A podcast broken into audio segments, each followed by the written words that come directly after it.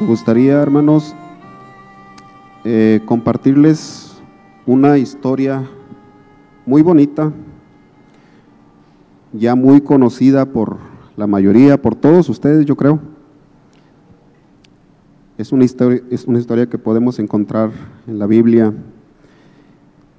Es una historia que empieza con un rey en busca de una reina y termina con una reina en busca del favor de un rey. Creo que ya más o menos tienen una idea de, de qué historia estoy hablando. Esther, exactamente.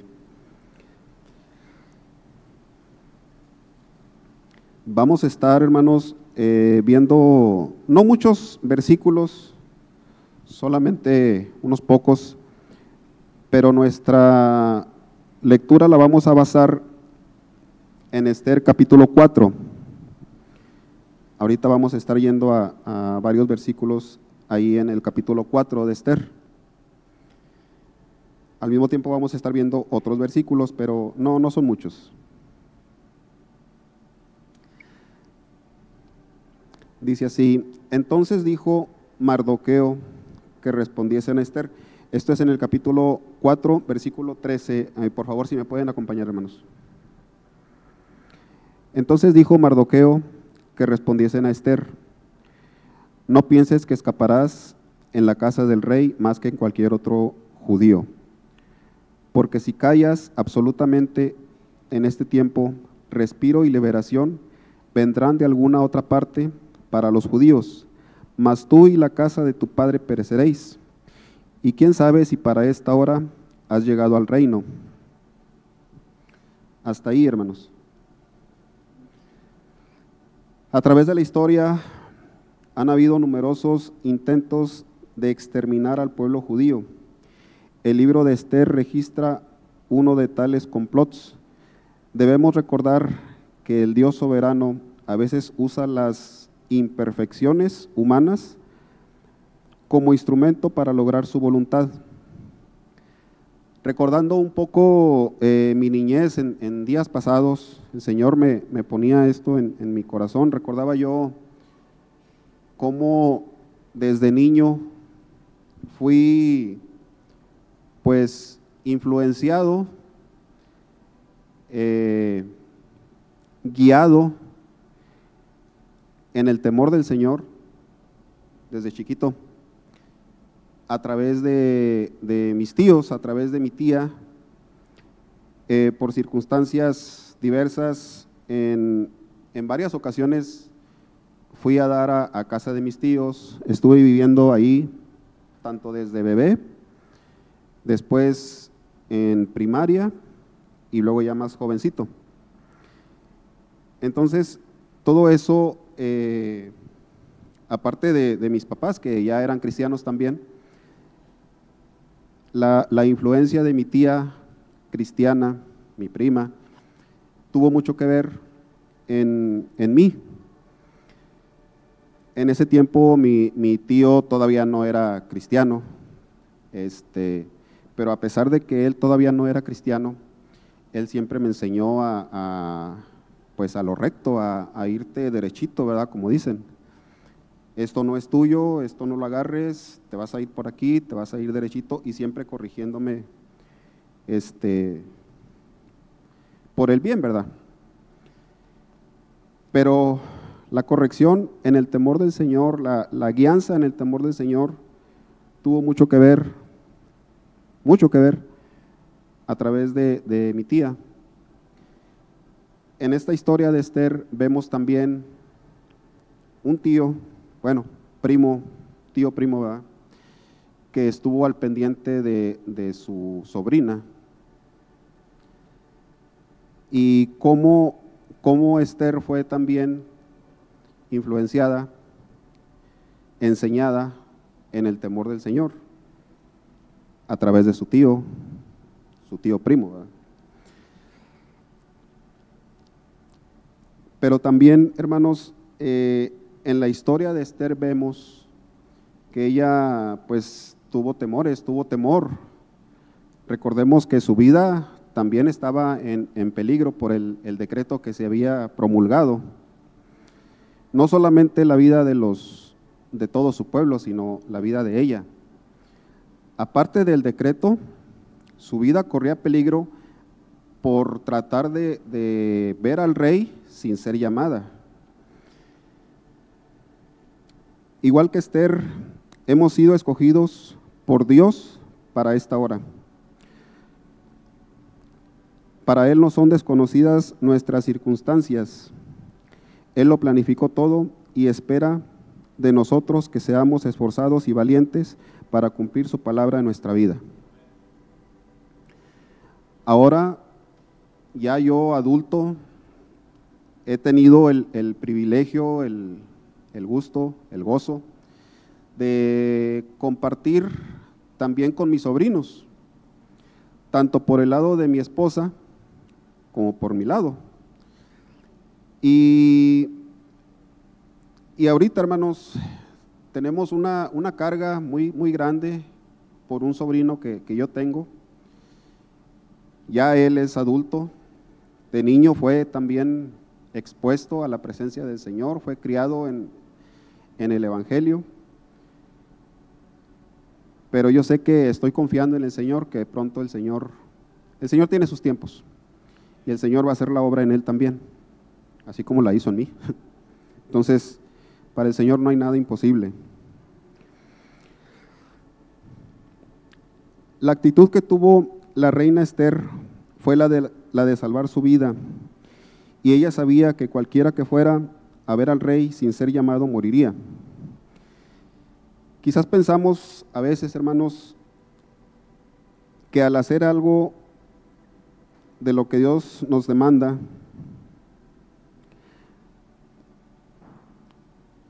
vamos a perder parte de nuestra vida. Así como la reina Esther tuvo ese temor de perder su vida, a veces nosotros podemos eh, tener temor de perder algo de nuestra vida y tendemos a preservar eso. Puede ser en las finanzas o puede ser el tiempo simplemente. Dios sabe qué parte de tu vida estás preservando. El Señor conoce nuestros corazones y Él sabe qué es lo que queremos preservar, qué es lo que no queremos que el Señor a veces nos toque, pero debemos de entender que en la obediencia está la bendición. Dios nos dice que tenemos un compromiso con Él. Y esto yo lo, lo he vivido, literal cada vez que, cada vez que el pastor a veces me, llama y me pide que comparta, yo pienso que es el testimonio de todos los que hemos estado aquí. Entra el, miedo, el temor y, y, se pone uno nervioso, ¿verdad? pero bueno, el Señor da la gracia.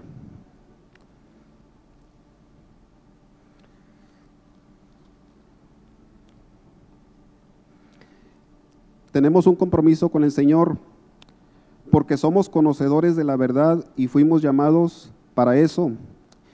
Y aquello que tratemos de preservar por no confiar en Él, lo perderemos. Esto lo podemos ver en Mateo 16, 24, 26. Si quieren, no lo leemos, no, no vayan ahí, nada más anoten la, la cita. Puede haber, hermanos, también muchas excusas a veces para, para no obedecer o para sacarle la vuelta, como dicen, ¿verdad? Incapacidades físicas, falta de cultura y educación. A veces podemos decir, no, pues yo no, yo no tengo facilidad de palabra, yo no puedo hacer esto, yo batallo con mi garganta, batallo con mi voz, como Moisés, ¿se acuerdan? si anteponemos excusas o nos negamos a Dios, poner a otro, el Señor puede poner a otro en nuestro lugar. El Señor va a cumplir su propósito, pero quiere hacernos partícipes a nosotros, a cada uno de nosotros. Él quiere hacernos partícipes y nos ha puesto en cierto lugar esperando de nosotros una respuesta positiva.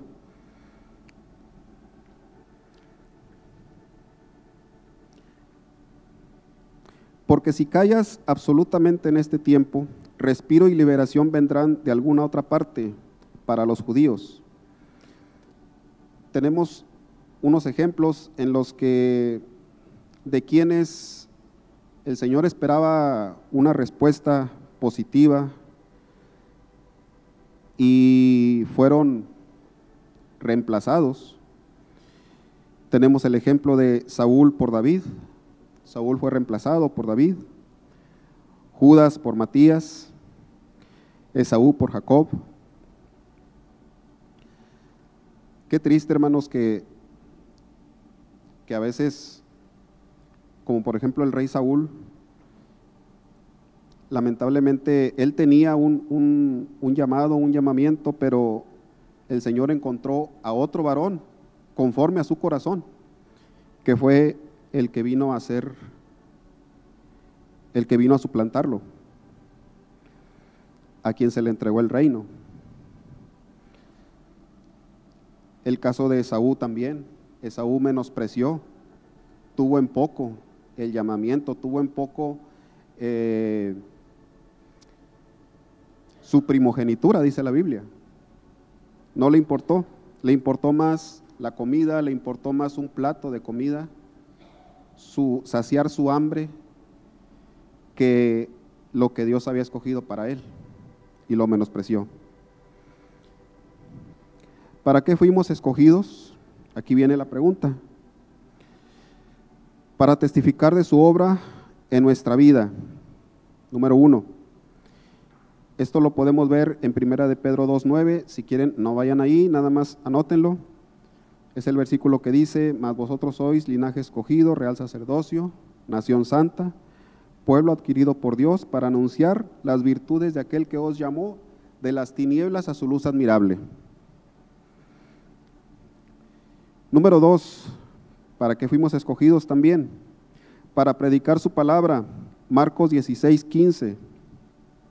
También, hermanos, si quieren, no, no, no vayan ahí. Número tres, para su servicio en la obra. Aquí sí me gustaría que me acompañaran, hermanos, a Primera de Pedro 4, del 8 al 11.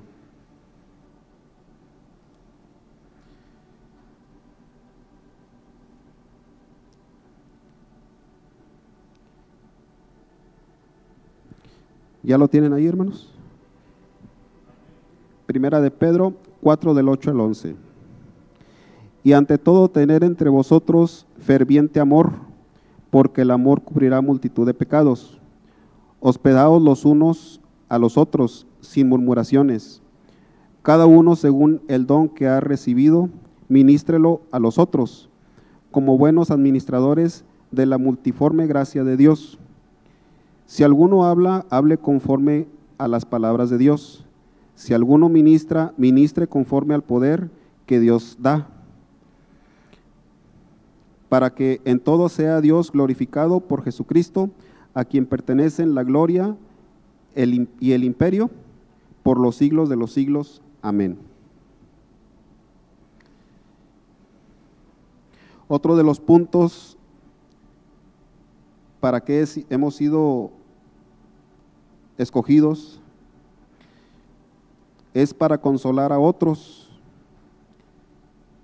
También aquí me gustaría este, eh, que lo leyéramos, si me quieren acompañar por favor a Segunda de Corintios 1,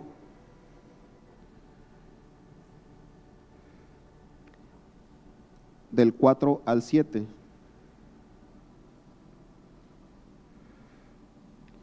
Dice este punto, para consolar a otros.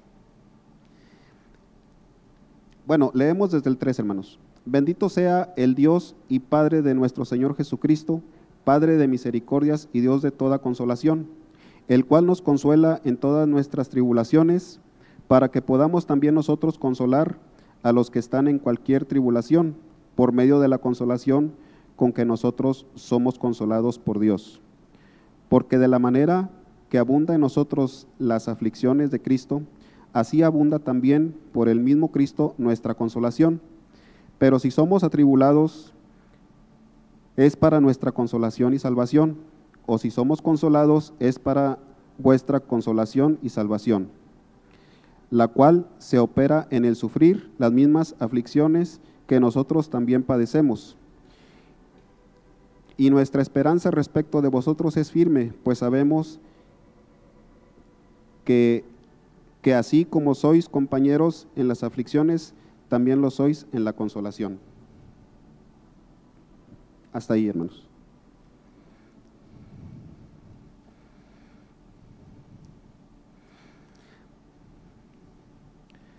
Aquí podemos ver que sí, hermanos, hemos sido también llamados para consolar a aquellos que están pasando por aflicciones, pasando por tribulaciones. Aquí el apóstol Pablo hacía referencia a ello.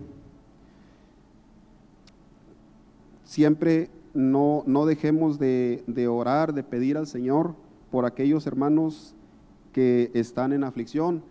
Cada día, eh, cada servicio se pasan peticiones, pero peticiones que, bueno, al menos eh, un servidor, ¿verdad? Siempre tengo presentes casi que por default, por mencionar algunas. El hermano Darío, el hermano Ruperto Delgado, el hermano Pepe Espinosa, el hermano Filadelfo, el hermano Francisco Ruiz y la hermana Lolita, que ya gracias a Dios ya está bien. Pero que siempre nos acordemos, hermanos, de, aquellos hermanos que necesitan de, nuestra, de nuestras oraciones, de nuestra intercesión, que los llevemos siempre en oración y ruegos. Que aprendamos, hermanos, también a, a pedirle al Señor como si fuera, como si se tratase de nuestro papá, de nuestra mamá, de nuestro familiar muy cercano yo esto no tiene mucho, hermanos, que, lo, lo, viví, lo, me tocó vivirlo en una ocasión, ahora con el COVID, cuando estaba el hermano Darío muy malo, eh, en una de nuestras de nuestros holocaustos ahí en la casa, pedíamos por él. En ese tiempo me acuerdo que cantábamos el canto ese que respire en mí. Y ahí el Señor, hermanos, nos tocó de una manera preciosa que yo pude abrazar esa, esa carga por mi hermano como si fuera mío, como si fuera mi, mi, familiar, mi, mi, mamá, mi papá, mi hermano. Y es lo que el Señor espera de nosotros. Antes sí orábamos por peticiones y todo, ¿verdad? Pero como que no lo hacíamos con, ese, con esa carga. Tal vez ustedes ya lo han hecho desde hace mucho tiempo así, ¿verdad? Gloria a Dios. Pero es lo que el Señor espera de nosotros, que, que tomemos esas cargas como nuestras.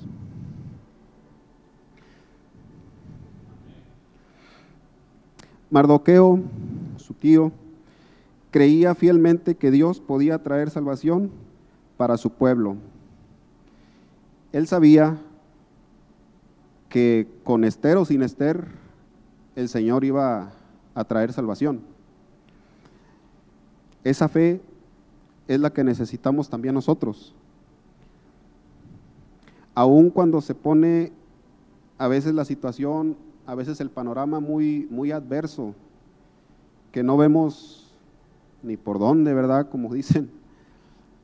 A veces no, no entendemos, a veces por qué nos suceden cosas, recientemente, yo creo que ya va para el mes, eh, ah, pues el día que compartió mi, mi esposa, ese día nos pasó un accidente justamente antes de venirnos.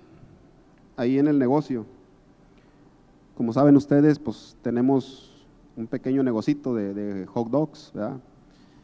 Y uno de los carritos que remolcamos con, un bochito, iba mi, mi, hijo, Dani, a llevarlo al punto de venta y se le zafó del, del remolque, en plena calle, en plena avenida.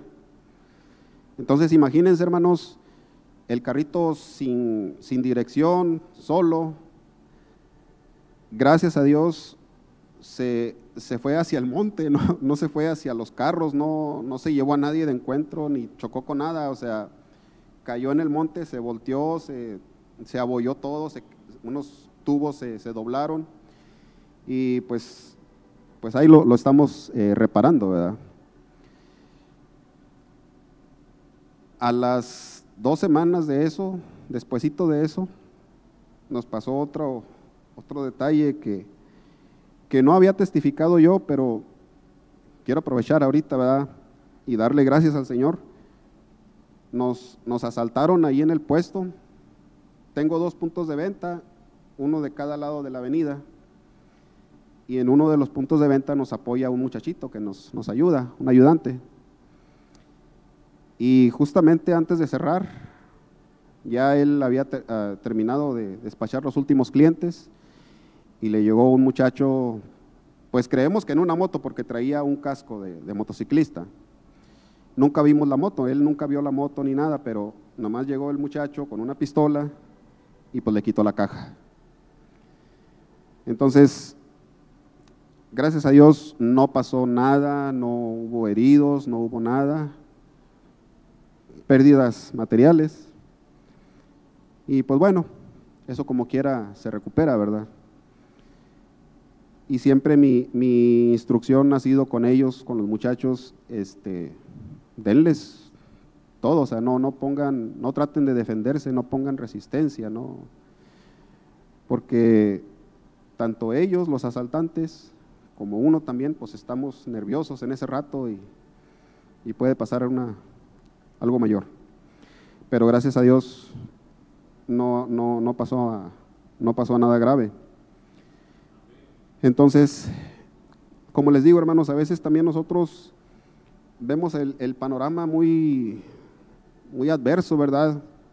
Y sí necesitamos esa fe. Recientemente nos hablaron de los tres jóvenes hebreos ¿Se acuerdan de, los nombres? A mí se me olvidan, hermanos, por eso los traigo aquí anotados. Ananías, Misael y Azarías.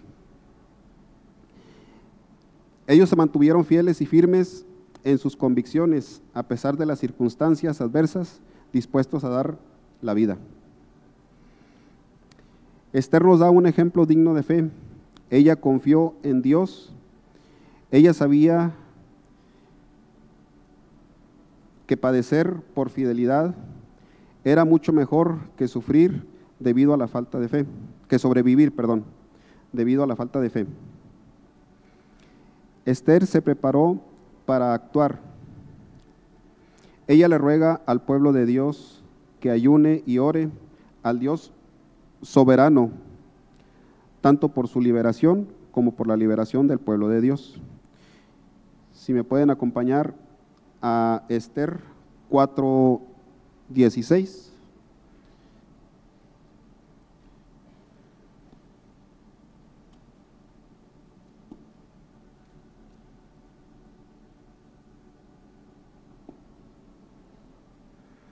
Amén.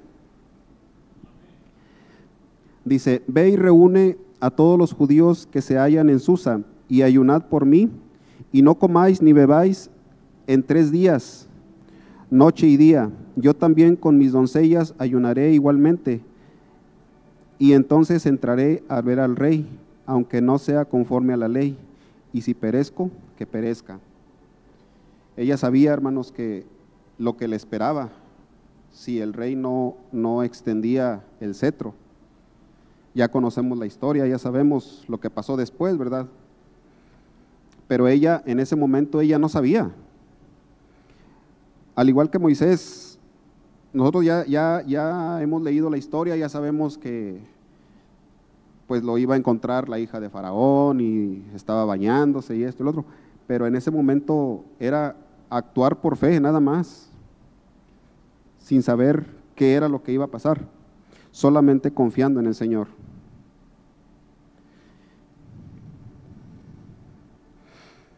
Que Dios nos dé la gracia para interceder por otros y mayormente por nuestros hermanos en la fe.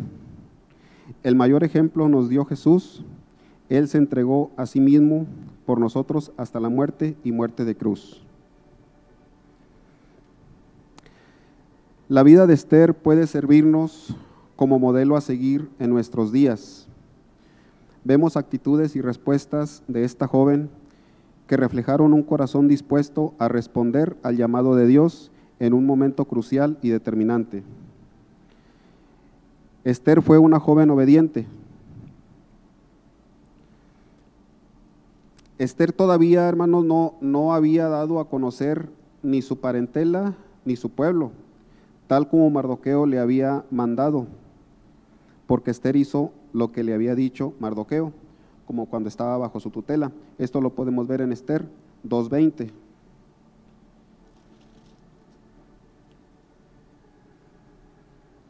Si leemos Esther 2.20, y Esther, según le había mandado Mardoqueo, no había declarado su nación ni su pueblo, porque Esther hacía lo que decía Mardoqueo, como cuando él la educaba.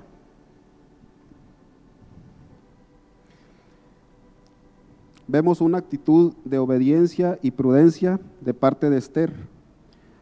Mardoqueo la había cuidado y consolado y enseñado como a una hija desde el momento en que quedó huérfana. La obediencia y sujeción a la autoridad fue una característica clave y también